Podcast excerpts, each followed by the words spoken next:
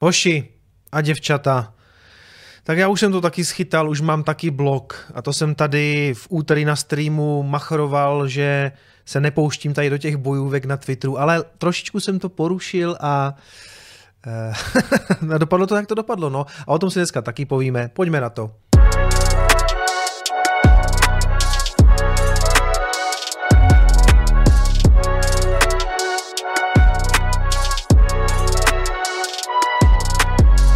Zdarec přátelé, já vás zdravím u dnešního Coinespressa a ještě než se podíváme na tu Twitterovou kauzičku, eh, tak se samozřejmě podíváme na nějaký relevantní kryptosprávy, bitcoinové zprávy a samozřejmě nemůžeme začít jinde než na grafu.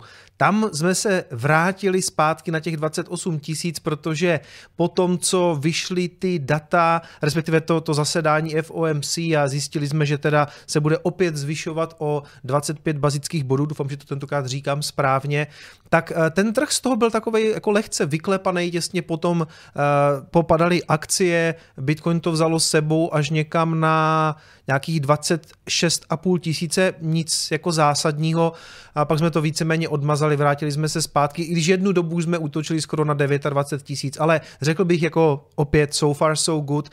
Ovšem nedá se úplně mluvit o tom decouplingu, o kterým jsem teda mluvil na tom streamu, který tam jako částečně teďka byl s tím padajícím bankovním sektorem. Nicméně v tuhle chvilku to zase vypadá, že se prostě vezeme s těma akciemi a to bohužel jako dál platí. Jak říkám, na nějaký definitivní decoupling prostě potřebujeme dlouhý data, měsíce, možná půl roku, rok. Uh, jako teď jsme se svezli na nějaké jako pěkné vlně, ale uh, myslím si, že Bitcoin i nadále bude prostě sledovat kroky Fedu a obecně jako americké inflace.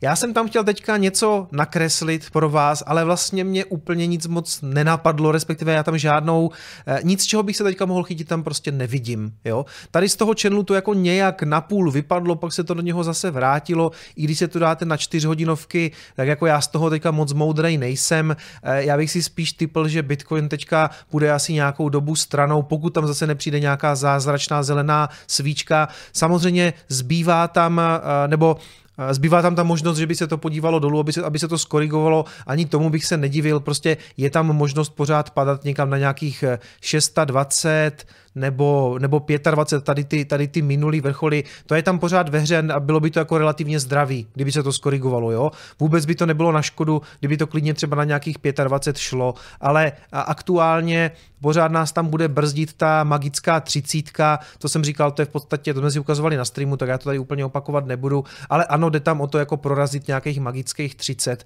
Já jsem rád, že se držíme nad oběma těma průměrama, 200 weekly, 200 daily, to je určitě pozitivní, určitě se na to teďka dívá dívá eh, trošku pozitivněji, než když jsme se tady prostě brodili v tom bahně po tom FTXu, ale aktuálně já víc ke grafu teďka říct neumím, byla by to klasická Jolanda, ta ne, že by to někdy bylo nějak jinak, jo, ale já se tam moc teďka nemám čeho chytit, žádnou formaci jsem si tam nenakreslil. A bohužel si myslím, že zase eh, Bitcoin bude vyhlížet další data o americké inflaci. Co je teďka asi zajímavé je, že to vypadá, že ten FED je skutečně teďka trošku so že se obává toho dalšího vývoje a víceméně z nich vypadlo, nebo ten trh teďka očekává, že jsme velmi blízko té terminální sazby a že už se třeba tolik zvyšovat nebude. Nicméně tohle všechno je otázka spíš pro odborníka, eh, konkrétně Honzu Berku, kterýho eh, jsem pozval na stream v úterý, takže v úterý na streamu tohleto proberem s Honzou Berkou, eh, který je vlastně specialist tady na ty monetární politiky a vůbec to světový makro, ve kterým, který já se vlastně tak pořád po cestě učím. Jo? Takže to za prvé, co je možná ještě zajímavé, je, že po těch uh, bankovních průserech tu máme v podstatě další. Vypadá to, že se, a o tom se teda mluví dlouho, Vypadá to, že se úplně nedaří Deutsche Bank, které se teda taky nedaří dlouhodobě. Akcie Deutsche Bank oslabují už třetí den za sebou. Pát akcí německého bankovního giganta stahuje v pátek dolů i další významné evropské banky, a to v čele ze Societe Generale matkou tuzemské komerční banky a také Commerzbank, další větší německou bankou. Čili tady to vypadá možná na další zajímavý víkend nebo týden, co se týče evropského bankovního sektoru. Je otázka, jestli tohle by zase Bitcoinu pomohlo o kousek výš, je možný, že jo. Nicméně to si budeme muset počkat zase, jak se to rozehraje. Posledně s tou Credit Suisse to bylo taky v celku rychle vyřešený, v podstatě, v podstatě za víkend koupená eh, svým větším bratrem, takže uvidíme, co Deutsche Bank, ale je vidět, že ten bankovní systém prostě má trhliny a já si pořád myslím, že jsme úplně neviděli ještě všechno, eh, všechnu tu parádu, která se tam teďka jako nazhromáždila a v dalších měsících si myslím, že, eh, že to zkrátka nebylo úplně všechno. Jo? A je otázka, jestli i nadále z toho Bitcoin bude těžit. Já doufám, že jo, tím by se potvrzoval ten současný narrativ, nebo on je to trvalý narrativ, že je to ta antisystémová věc, ale o tom jsme se bavili celý ten stream, tak si ho když tak puste, byl poměrně zajímavý, z mé strany takový jako hodně nabitej pozitivní energii, takže pokud chcete nějaký hopium, puste si ten stream, tam jsme to probírali. Pokud by ten narrativ dál jel a byl by podpořený růstem ceny, tak si myslím, že pokud bychom potom prorazili 30, můžeme jít klidně dál. Ale eh, na tom streamu jsem to klasicky trošku zařekl, já jsem to tam i říkal, že to určitě bude lokální top. Ono na chvilku byl, po tom streamu se to z těch 28 sesypalo na těch 620. Teď jsme teda zpátky, ale nechtěl bych to tady zaříct, takže aktuálně pro mě, já si myslím, že o víkendu spíš Bitcoin jako doprava, že se bude držet tak někde kolem těch 28 nebo v tom, v tom range 27 až 29, něco takového. Pokud by, eh, pokud by se dělo něco i s těma bankama o víkendu, eh, což by mohlo, konec konců ten Credit Suisse byl prostě taky jsem zmiňoval, že to bylo jako o víkendu, tak by třeba z toho mohl těžit i během toho víkendu. Ona ta volatilita tam bývá kolikrát zvýšená. Takže to budeme sledovat a proberem ty makrověci příští týden v úterý na streamu s Honzou Berkou. Pojďme se podívat na zprávy. Kryptoměnách připravil investory o stovky miliard, pak byl na útěku, do Kvona chytili v Černé hoře. To by mě nenapadlo, že se bude schovávat tady v podstatě skoro za humnama. Pokud nevíte nebo jste zapomněli, tak Dokvon je v podstatě zakladatel nebo takovej jako duchovní otec toho projektu Terra Luna a s ním spojeného stablecoinu eh, Terra USD. A jak víme, s Terou to nedopadlo úplně dobře, spousta lidí tam samozřejmě nechala spoustu peněz a byl to takovej první jak to říct, byl to takový náš Lehman Brothers nebo možná Bernsteins eh, toho, co se potom eh, odehrálo eh, během, to, během toho bear marketu, respektive byl to prostě začátek té naší kaskády nebo toho domina, která se potom bortila a přelila se do celého toho kryptosvěta v podstatě až do toho největšího průseru, což bylo FTX na podzim, který mělo taky právě expozici do té Tery, čili od té doby zakladatel Tery Dokvon je na útěku, schovával se před úřadama, stíhalo ho vlastně několik úřadů úřadů, eh, jak z jeho domovské Jižní Koreji, tak Američani, to si konec konců tady přečteme. Nicméně vypadá to, že jeho dny na svobodě jsou sečteny, protože ho chytili tady v Evropě v Černé hoře. Tvůrce blockchainu Terra a na něj navázané kryptoměny Luna, její špád loni na jaře připravil investory minimálně o 40 miliard dolarů je za mřížemi. Dokvona zadržela policie v Černé hoře na letišti v Podgorici, kde se snažil prokázat falešnými doklady. Jdou po něm úřady jak domovské Jižní Koreji, tak v USA či Singapuru. Kvon a jeho singapurská společnost Terraform Labs vytvořili tokeny Terra USD a Luna, které loni v květnu zkrachovaly. Kvon a Terraform Labs podle amerického regulátora předtím opakovaně tvrdili, že hodnota tokenů poroste a uváděli tak investory v omyl. Já si teda myslím, že těch omylů a podvodů tam bylo daleko víc. Spousta lidí už tenkrát prostě informovala o tom, že eh, to vypadá jako ponzi schéma, že je to neudržitelný. On se následně schovával všude možně, obvykle teda samozřejmě neříkal tu svou polohu. Spousta lidí spekulovala o tom, že je v Dubaji, že je v Jižní Americe. Teď to teda vypadá, že skutečně eh, byl tady v Evropě, respektive on, on byl nějakou dobu v Srbsku. Eh, v prosinci jeho korejské úřady uvedly, že eh, Dokvon se nachází v Srbsku, které nemá s Jižní Koreou uzavřenou smlouvu o vydávání. To byl možná jeden z těch důvodů, proč se schovával zrovna tam. Nicméně v minulosti obě země s takovými žádostmi podle Evropské umluvy o vydávání souhlasili. Srbsko je sousedním státem Černé hory. Kvon dříve popřel, že by se skrýval, ale nezdělil, kde se nachází. Pád Terraform Labs z loňského jara byl první v sérii velkých otřesů kryptoměnového trhu, následně zkrachovala také neobanka Celsius Network a na podzim zbankrotovala burza FTX. Ve všech případech probíhá několik mezinárodních vyšetřování. Ano, takže se dostáváme na začátek celého toho příběhu, celého toho našeho kryptodomina, který teda popadalo. Spousta lidí eh, tam utopila spoustu peněz a já jsem rád, že ho dostali, protože si myslím, že si zkrátka zaslouží svůj následující osud. Konec konců má na svědomí několik zničených životů a to doslova, protože z té Jižní Koreji tenkrát bylo hlášených několik potvrzených sebevražd, kde lidi v těch dopisech na rozloučenou prostě uvedli, že všechny svoje peníze, životní úspory, kolikrát půjčky utopili právě tady v tom projektu. Takže eh, se na mě nezlobte, ale já tady za Dokvona určitě plakat nebudu a my jdeme dál.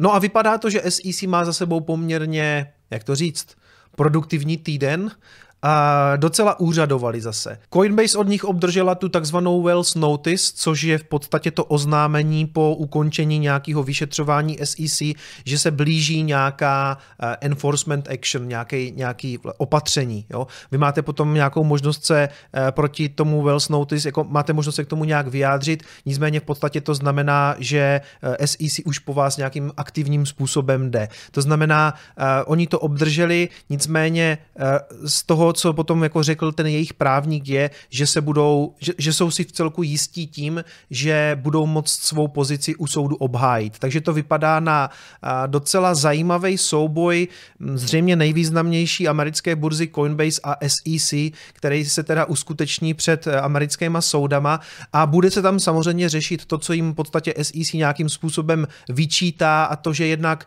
vlastně mají na té platformě neregistrovaný cený papíry a samozřejmě mají problém i s tím takzvaným stakingem, který už nedávno vlastně zatrhli Krakenu a já jsem tenkrát říkal, že je skutečně jenom otázka času, kdy tohle to dojde i na Coinbase a už je to tady. Hele, asi se budu opakovat, ale v tomhle se Coinbase musím trochu zastat, protože ač já nejsem žádný velký fanoušek altcoinů, stakingu, proof of stakeu, tak oni s něma skutečně aktivně komunikovali o tom, aby jim řekli, dobře, kluci, v SEC. Co děláme špatně? Sepište nám, jako, co máme vyhodit, aby to bylo OK. A SEC nebyla schopna tyhle ty věci dodat. A dokonce je normálně pustili Eh, na obchodování vlastně na Nasdaq, kdy eh, vlastně Coinbase udělalo to takzvaný IPO, veřejný upsání akcí.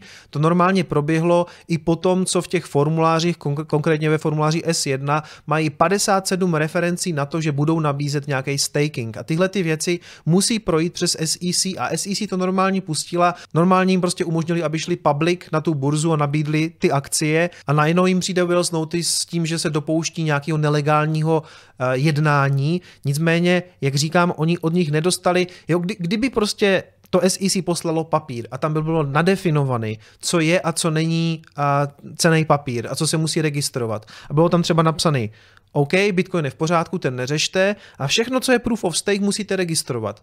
Tak se, tak se ten Coinbase mohl podle toho zařídit, ale oni tohle to nedostali a nikdy nedostali žádnou definici toho, jako co to má být a nechali je v tom tápat. A jasně, já jako maximalista bych se teďka tady mohl vozit po tom, že vlastně, a často to teda mimochodem dělám, že víceméně všechno mimo Bitcoin jsou ty neregistrované papíry, ale nechápu, proč se ta SEC nemohla otevřeně vyjádřit a říct, tohle je dobře, tohle je špatně, tohle vyřaďte, tohle registrujte, nebo bude pokuta. Místo toho je v tom prostě nechali tápat a teďka jim přijde Wells Notice, stejně jako přišla Krakenu a ten Kraken musel třeba ten staking v podstatě pro americký zákazníky vyřadit a ještě dostali pokutu 30 milionů dolarů. Takže tady nějaká pokuta rozhodně pro, uh, proběhne taky. Teda to je vlastně otázka, protože Coinbase se hodlá soudit a pak je otázka, jak rozhodne soud. Jestli tam, protože pokud si to dobře pamatuju, tak u toho Krakenu to v podstatě bylo uh, mimo soudní vyrovnání, kdy ten Kraken to asi prostě nějakým způsobem řešit nechtěl, odstranil to, zaplatil pokutu a jedem dál. Vypadá to, že Coinbase je v tomhle řekněme, eh, si jistější v kramflecích a vypadá to, že se s SEC teda budou soudit, což uh, já nevím potom, jaký je ten postup, jestli dočasně to budou muset pro ty zákazníky vyřadit. Já bych řekl, že zřejmě ano, že na základě toho Wells Notice skutečně teď bude nějaká ta enforcement action a budou se muset podle toho zařídit. Následně se teda potom až budou soudit a ten proces SEC dost možná bude trvat roky. Konec konců, jestli sledujete tu kauzu aspoň tak po očku jako já s Ripplem, tak, tak s tím Ripplem se SEC soudí, ježiš, já už nevím, jak je to dlouho, jo? to může být třeba od roku 2019, 2018, 18, to jsou, jako je to skutečně v letech, jo, to 3-4 roky ten soud klidně může probíhat, myslím, že to tak nějak je. No a pak je otázka, jestli za celou dobu toho soudu na té Coinbase ty produkty a mm, altcoiny budou nebo ne. Jo, to já teďka nevím, protože nejsem právník, ale jako vypadá to na zajímavý souboj. Mimochodem tady v tom článku je ještě zmínka, že tahle ta akce přichází vlastně ve stejný týden, kdy SEC podává i žaloby na zakladatele tronu Justina Sana a taky na několik celebrit, mezi kterými je třeba i Jake Paul nebo Lindsay Lohan a v tomhle případě jsem teda rozhodně spíš tým SEC a na to se podíváme v další zprávě. SEC žaluje Justina Sana, Jakea Paula, Lindsay Lohan a jiné za porušení zákona, eh, který se týká tronu, tedy té kryptoměny, o které jste možná slyšeli a nikdy jste ji nepoužili, protože já v podstatě neznám nikoho, kdo by to na něco používal. Jednu dobu se tam používalo USDT, nebo přenášelo se pomocí tronu, byl tam docela jako velký objem, prej to bylo rychlý. No to je jedno. Justin Sun, eh, to je takový můj oblíbenec eh, v uvozovkách, já ho skutečně moc rád nemám, pamatuju si ho už z té éry 2017-2018, byl to takový šíler eh, toho svého projektu Tron, což je jakási podivná kopie Etherea. Je to taky takový to další zázračný azijský dítě, extrémně zbohatl. Já mám takový pocit, že on je snad jako dolarový miliardář v tomhle případě skutečně nemám problém říct, že jsem tým SEC, protože já Justina Sana nemám rád, je to jako velmi taková shady postavička. Myslím si, že eh, neustále s tím trhem nějakým způsobem jako manipuluje nebo vytváří nějaké svoje tokeny, je vždycky navezený v nějakých jako nesmyslech. Teď eh, nedávno vlastně jak praskala ta Credit Suisse, tak dokonce on dělal nějakou nabídku, že by to koupil. No prostě jako já z něho teda vůbec nemám dobrý pocit, jo, a kolikrát už se můj čuch na špatný lidi tady docela potvrdil. SEC ho tedy žaluje z manipulace s trhem, podvody, airdropování neregistrovaných cených papírů investorům, já teda upozorňuji, že to je skoro každý airdrop, o tom jsme se bavili taky na streamu. SEC taky označuje ty kryptoměny Tronix, TRX a BitTorrent za neregistrované ceny papíry a obvinuje Justina Sana z, z manipulace tady s těma asetama na sekundárním trhu. Údajně se dopouštěl takzvaného wash tradingu, kdy vlastně bral 600 tisíc té kryptoměny Tronix a posílal to mezi dvěma různýma směnárma, který mu patří. Mu myslím patří Huobi a ještě nějaká. A ten wash trading je v podstatě o tom, že vytváříte objem, který tam reálně není. Jo? Prostě se svýma penězma eh, je tam jako točíte v těch obchodech, abyste vytvořili pocit, že se s tou kryptoměnou nějak jako eh, obchoduje, snažíte se to dostat nahoru, dolů, prostě jak potřebujete. No a pokud vlastně tvoříte obě dvě strany toho obchodu, tak jste, vytvoři, jste schopni vytvořit objem, který tam reálně není. Další věc je, že vlastně eh, SEC žaluje ty celebrity za to, že oni neřekli otevřeně, že jsou placení tím eh, Justinem Sanem nebo prostě nějakou tou entitou za to, že promujou tady ty kryptoměny Tronix a BitTorrent. To se tedy týká Jakea Paula, Lindsay Lohan, pornohorečky Michelle Kendrillust Mason a nějakých uh, hudebníků Soulja Boy, Lil Yachty, Aiken, sorry, já jsem boomer, mě ty jména vůbec nic neříkají, jo. Takže kromě, kromě Aikena a Aiken, o tom mám potom ještě speciální příběh, který si tady pořád schovávám do kryptobizáru a o tom si povíme někdy jindy. Zatím to mimochodem vypadá, že v podstatě skoro všichni zaplatili uh, mimosoudní vyrovnání 400 tisíc dolarů a tím se to spláchne ze stolu bez toho, aby oni uznali nebo neuznali, jestli jsou vinní nebo nejsou vinní. Čili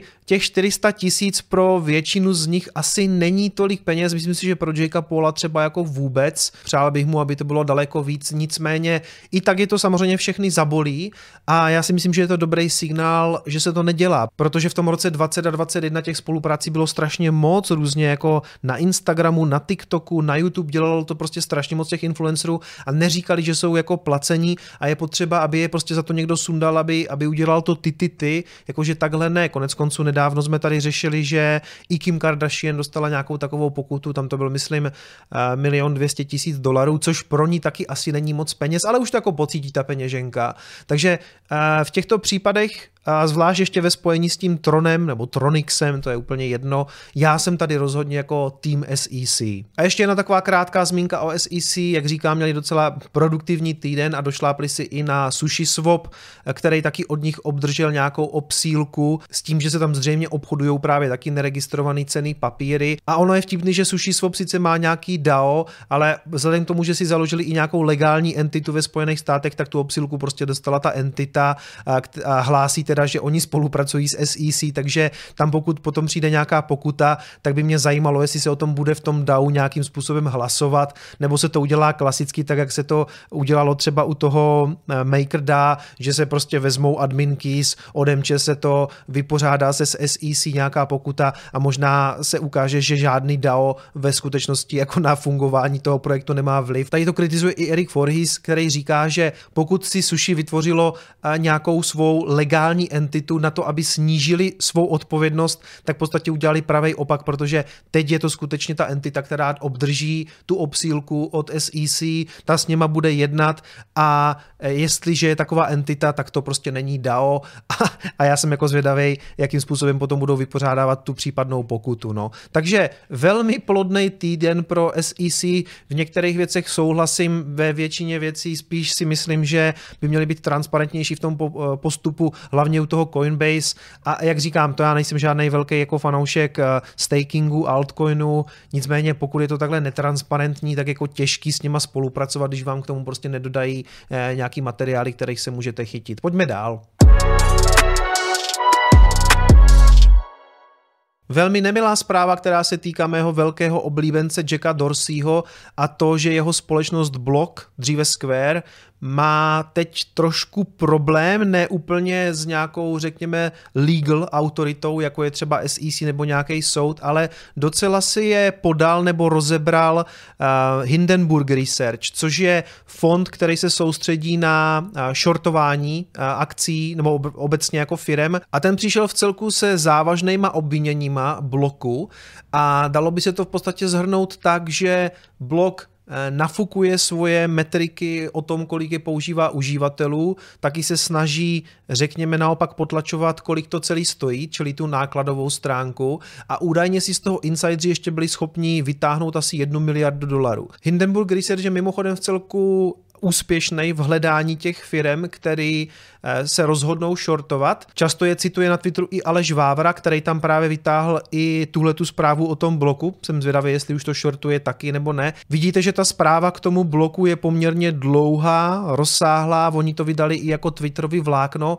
Já jsem to tak jako celý prolítl, je tam spousta informací o tom, že ten Cash App třeba historicky moc úplně nedbal na KYC, na ověřování zákazníků. Je tam třeba několik několikrát založený účet na, tém, na, na jméno eh, právě třeba Jacka Dorseyho, ze kterým se pak jako skemovali uživatelé, nebo Donalda Trumpa, ten tam má údajně taky několik účtů. A prostě ten blog asi úplně nedbal na tyhle ty věci, což možná nám bitcoinerům by mohlo být trošku sympaticky. Nicméně to vypadá, že díky tomu tu apku používali prostě i nějací jako zločinci, drogoví díleři a takový ty klasický narrativy, co se teda používají i pro bitcoin. Jo? Ale fakt to teda vypadá, že ve spoustě uh, případů byla ta apka použitá pro nějaký skemování eh, uživatelů. Údajně si ji právě oblíbili i díleři drog, kteří prostě přesto normálně kešovali eh, jako peníze od těch svých zákazníků. Dokonce existovala vlastně organizace eh, těch smugglerů, jak se to řekne, pašeráků, pašeráků drog, kterým se přímo říkalo jako cash app, jako skupina, jo, která byla zatčená. Čili to jsou v celku vážné obvinění. Oni je teďka začali shortovat, mimochodem do té akcie už se to docela slušně propsalo, tady vidíte, kde to vlastně otevřelo a propadlo se to snad už o nějakých jako 20%. Už jenom ta samotná skutečnost, že si vás jako vyhledne ten Hindenburg a prohlásí od vás, že nafukujete nějaký čísla, že tam ty uživatele ve skutečnosti nemáte, že jsou to nějaký fejkový účty, že děláte machinace s účetnictvím, že vás používají drogové kartely, že navíc naopak podstřelujete náklady, že si tam nějací insidři z toho vytáhli miliard dolarů, to jsou prostě vážné obvinění. A jak říkám, Hindenburg Research není žádná legální složka typu nějaký soud nebo něco takového.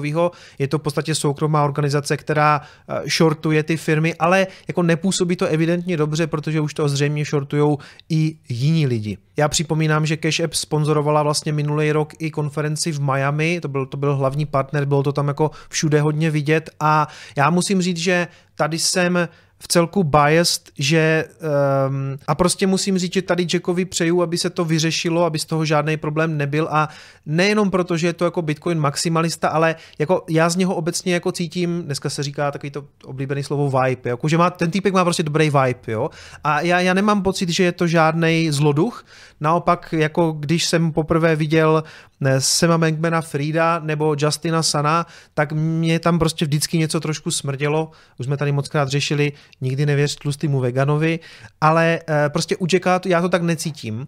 A jako jo, chápu, že v té firmě třeba mohly být nějaký průsery, který tam třeba někdo neřešil a doufám, že to prostě není jako outright scam, jo? Že, že by se jako rozhodli už na začátku, že chtějí postavit tu firmu na nějakých podvodech. Takže tady rovnou říkám, že přeju Jackovi, aby se to vyřešilo v pohodě, aby to pro ně prostě nebyl žádný problém a doufám, že nesešortují až na nulu. No, pojďme se podívat na tu Twitterovou kauzičku. Tak, hoši a děvčata, zpráva dne. Včera jsem dostal blog od Ivo Lukačoviče a na úvod bych chtěl říct, že vlastně ještě v úterý na streamu jsem říkal, že do nich jako zbytečně nějak nerýpu, že mi to jako nestojí za to a byl jsem tak jako hrozně nad věcí. Nicméně já jsem se potom včera prostě neudržel. Prostě mě to nedalo, jo, protože tam napsal nějaký tweet o chození a běhání a mě, mě prostě napadl for. Mě prostě napadl for, že ho trošku vytrolím. Tak jsem ho vytrolil, tady si to konec konců můžete přečíst a e, Myslím si, že to byl celku jako nevinný forek. Jako nemyslím si, že by byl nějaký útočný nebo že by byl nějaký jako agresivní nebo zlej. Samozřejmě jako je to kousavý, e, to je jasný, ale jinak by to taky nebylo moc vtipný. A ten Twitter pro mě je hodně o tom, že se někdy snažím být vtipný, aby to bylo zábavný, protože jako ty věci neberu tak vážně. Od, jisté doby tam moc neřeším nějaký útoky na Bitcoin ani na sebe, protože na to se prostě musíte povznést, zvlášť když prostě vás tam sleduje v mém případě přes 30 tisíc lidí a toho Iva tam sleduje přes 60 tisíc lidí, no tak sem tam se prostě najde jako nějaký troll, který něco takového napíše, ale já si hlavně tady nemyslím, že bych byl nějakým způsobem jako vulgární nebo agresivní. A bohužel Ivo to teda úplně eh, nesl a zablokoval mě. Což jako říkáte si, možná jsem si naběhl a já jsem jako počítal s tím, že bych ten blok mohl dostat, jo? A dostal si ho, OK. Za mě možná ale zajímavější bylo, co potom následovalo, protože on na to ještě nějakým způsobem reagoval uh, s tím, že nad mě jsem já, pokud máš potřebu dělat osobní útoky, já to totiž za žádný osobní útok nepovažuji, prostě to byl forek, byl to trolling, jasně, ale mám si pocit, jako, že Ivo to prostě jako neunesl, eh, protože jako, jako sorry, ale lidem to přišlo vtipný, což se dá sledovat i podle toho, kolik jsem tam na to dostal jako lajků, těch srdíček, tak jsem mu dal takzvaný ratio, což znamená, že jsem vlastně měl víc jako eh, těch, těch eh, lajků na tom, než na tom měl on, protože si myslím, že prostě lidem to přišlo zábavný a on to prostě neunesl a kromě toho, že tam na mě takhle reagoval, co už jsem si mimochodem nestihl tam přečíst, protože mě zablokoval, tak ještě těsně předtím, než mě zablokoval, tak mi dokonce poslal soukromý zprávy. Jo? Ty já zveřejňovat nebudu, protože přece jenom je to jako soukromá zpráva, i když musím říct, že jednu chvilku jsem měl chuť to udělat, protože eh, v té zprávě byl jako vulgární, pustil se tam do mě a pak mě v podstatě zablokoval, takže já už jsem mu ani nestihl, nestihl nic odpovědět. Takže do jaké míry je to soukromá konverzace, když jsme nekonverzovali, jo? Prostě mě jenom jako tam trošku pozurážel a pak zmizel. No. Ale jak říkám, zveřejňovat to nebudu, jenom abyste věděli, že jsem tak jako trošku potrolil miliardáře, aniž bych jako úplně chtěl, to měl být nevinný forek. A ono je mimochodem vtipný, že lidi, co to tam potom třeba retweetnuli, tak dostali ban taky. Za to, že mě retweetnuli. A dokonce údajně i někteří, kteří na to dali jenom to srdíčko, ten like, tak prej dostali prostě ban u něho taky. Mezi takovými lidma, kteří se mě tam jako nějak zastali, byl třeba Petr Horáček, který mimochodem vůbec není žádný velký fanoušek Bitcoinu. A ten tam jenom napsal, že taky nemá rád standardně to spaní Bitcoinu do debaty, ale tady, ale tady, že je tým kicom, protože ho to zřejmě taky pobavilo. A dostal ten blok taky, jo, takže jako pro mě teda spíš známka nějaké já nevím, mně to přijde jako poměrně nevyrovnaný takovýhle chování na sociální síti. Jako sorry, ale v okamžiku, kdy tam má někdo jako Ivo Lukačovič eh, přes 60 tisíc um, followers, tak si musí sem tam zvyknout na to, že přijde možná i nějaký, jako nějaká kritika, nebo říkejme tomu klidně hate, ale tohle to podle mě nebyl ani pořádně hate, jo. Protože já si myslím, že on teďka špatně zvládá to, to, to, na co jsem tam jako narazil, a to, že když on vydal tenhle ten svůj článek, to hlavní, co potřebujete vědět o Bitcoinu, eh, tak to vyšlo 29.11. Tak se pojďme podívat, jak to vychází na tom grafu. 29.11. je tady ta červená, ne, ta zelená, tato, těsně před tady tou první větší, no to není ani, to nebyla ještě ta God Candle, to jsme byli, byli jsme prostě na dně. To znamená, že ten jeho článek vyšel v den, kdy Bitcoin stál nějakých jako 16 tisíc. A on se samozřejmě cítil hrozně na koni a zřejmě měl pocit, že od teďka už se to veze jenom down a připomínám, že to byl úplně první článek, kterým oni spustili to seznam médium. To jako nějakým způsobem označuje historicky vznik tady toho, té platformy, která se jmenuje seznam médium. A první článek je od Ivo Lukačoviče o tom, prostě, jak se to jmenuje, to hlavní, co potřebujete vědět o Bitcoinu. Už jsme to tady rozebírali, že cena Bitcoinu je náhodná, má tam spoustu vlastně jako nesmyslů, který jsem jako rozebíral. No a on měl zřejmě pocit, že od té doby samozřejmě díky jeho článku se to poveze jenom dolů a ono od té doby to jde v podstatě jenom nahoru. Jo. Od té doby přišla tady ta, ta takzvaná God Candle, tady ta naše jízda. Pak ještě teďka nedávno tweetnul, když se to tady zase bortilo, když padly ty banky, že teď padají banky americké, tak krypto by se mělo ukázat a mělo by držet hodnotu. A od té doby, kdy to tweetnul, tak Bitcoin připsal a já nevím, on to tweetnul, myslím, někde tady třeba, jo, tak Bitcoin připsal třeba nějakých 30, 35%. Takže podle mě těžko nese to, že prostě nemá pravdu, což jsme tak nějak jako tušili, že se tihle lidi vždycky ozvou, když je jako to bitcoinový dno a byl to docela dobrý indikátor, kde vlastně jako levně nakoupit. No a teď prostě rozdává bany a neunesl nějaký forek. No jako podívejte se, já se z toho nezblázním, mně vlastně přijde v celku lichotivý, že se z toho stala taková kauza, spousta z vás mě tam podpořila, za to moc děkuju. Dostal jsem úplně vyhrocenou zprávu od něho, takže mě vlastně těší, že jsem dokázal tímto způsobem eh, ovlivnit eh, jednoho z nejznámějších českých miliardářů, ale doporučil bych Ivo hlavně klid, hoď se do pohody a případně kup nějaký bitcoin, protože ještě pořád je čas. Pochopil jsem to teda tak, že už si teďka tykáme, protože já jsem tam vykal a Ivo mi začal tykat, což mě jako nějak nevadí, v pohodě to mě jako nepohoršuje, ale chápu to teda tak, že už teďka to jedem na tykačku, Ivošu. Mimochodem tady to vidíte, Tardan Bizonov napsal, to mám za to, že tě retweetuju, uh, takže taky dostal ten blog, mimochodem tady Vojta Malkus napsal, že uh, dokonce už se nepodívá na nejvtipnější účet na Twitteru, tím myslí Lukačoviče, jenom proto, že dal taky jako retweet. A jak říkám, uh, spousta lidí dostala ten, ten ban i za to, že dali prostě jako srdíčko na to, což, je, což mě přijde úplně uchylný, protože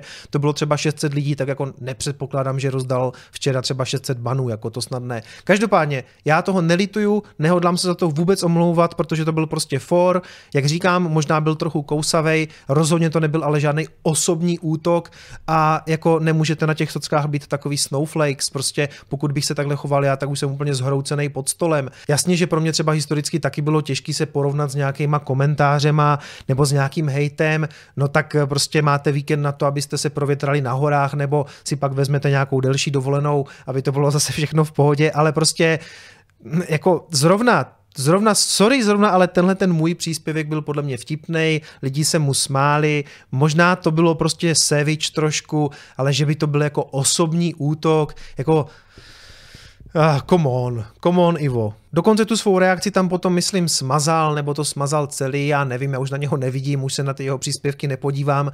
Nemůžu říct, že by mě to úplně nějak jako super chybělo, protože zas, že by to byl tak přínosný účet, to se říct nedalo. Mně to přišlo zajímavý, no mě ten jeho účet přišel vždycky zajímavý z toho důvodu, že je to prostě úspěšný člověk, já mu vůbec tady nechci brát žádný kredit za to, co vybudoval. A bylo zajímavý pozorovat ajťáka, který je úspěšný, který nemá rád Bitcoin, protože typicky by to možná spíš měl být jako člověk na naší straně. Mimochodem, když si najdete pana Pečínku, což je eh, Vlastimil Pečínka, což je CTO seznamu, tak to je fanoušek Bitcoinu, který má ten Bitcoin uvedený i v tom bio. Tak, takže Uh, vidíte, že a stále pracuje v seznamu, takže, takže, takže to vypadá, že tohle Ivovi snad nevadí a to je jako dobře, to je v pořádku. Tím chci jako ukázat, že ne všichni v seznamu uh, jsou jako Bitcoin hejtři a píšou o tom jako zlý články. Tady vidíte, že CTO je teda náš člověk, jo, takže, takže v pohodě. Musím říct, že jsem tou kauzou byl celkou pobavený včera, zvlášť když mě přišly ty zprávy, tak jsem byl fakt překvapený, jsem si říkal, wow, tak jako já jsem mu stál i za to, aby mě ještě napsal i soukromou zprávu. Dobře, dobře, OK. A pak, pak, pak z toho byla vlastně taková mini kauzička, lidi to tam komentovali a sdíleli se ty screenshoty, ale asi jako nechme to být, Eh, Ivo si půjde eh, svou cestou v životě, já také a jeden z nás dál bude kupovat Bitcoin a ten druhý to jednou udělá tajně na daleko vyšších hodnotách. Mějte se hezky, uvidíme se příští týden. Ciao.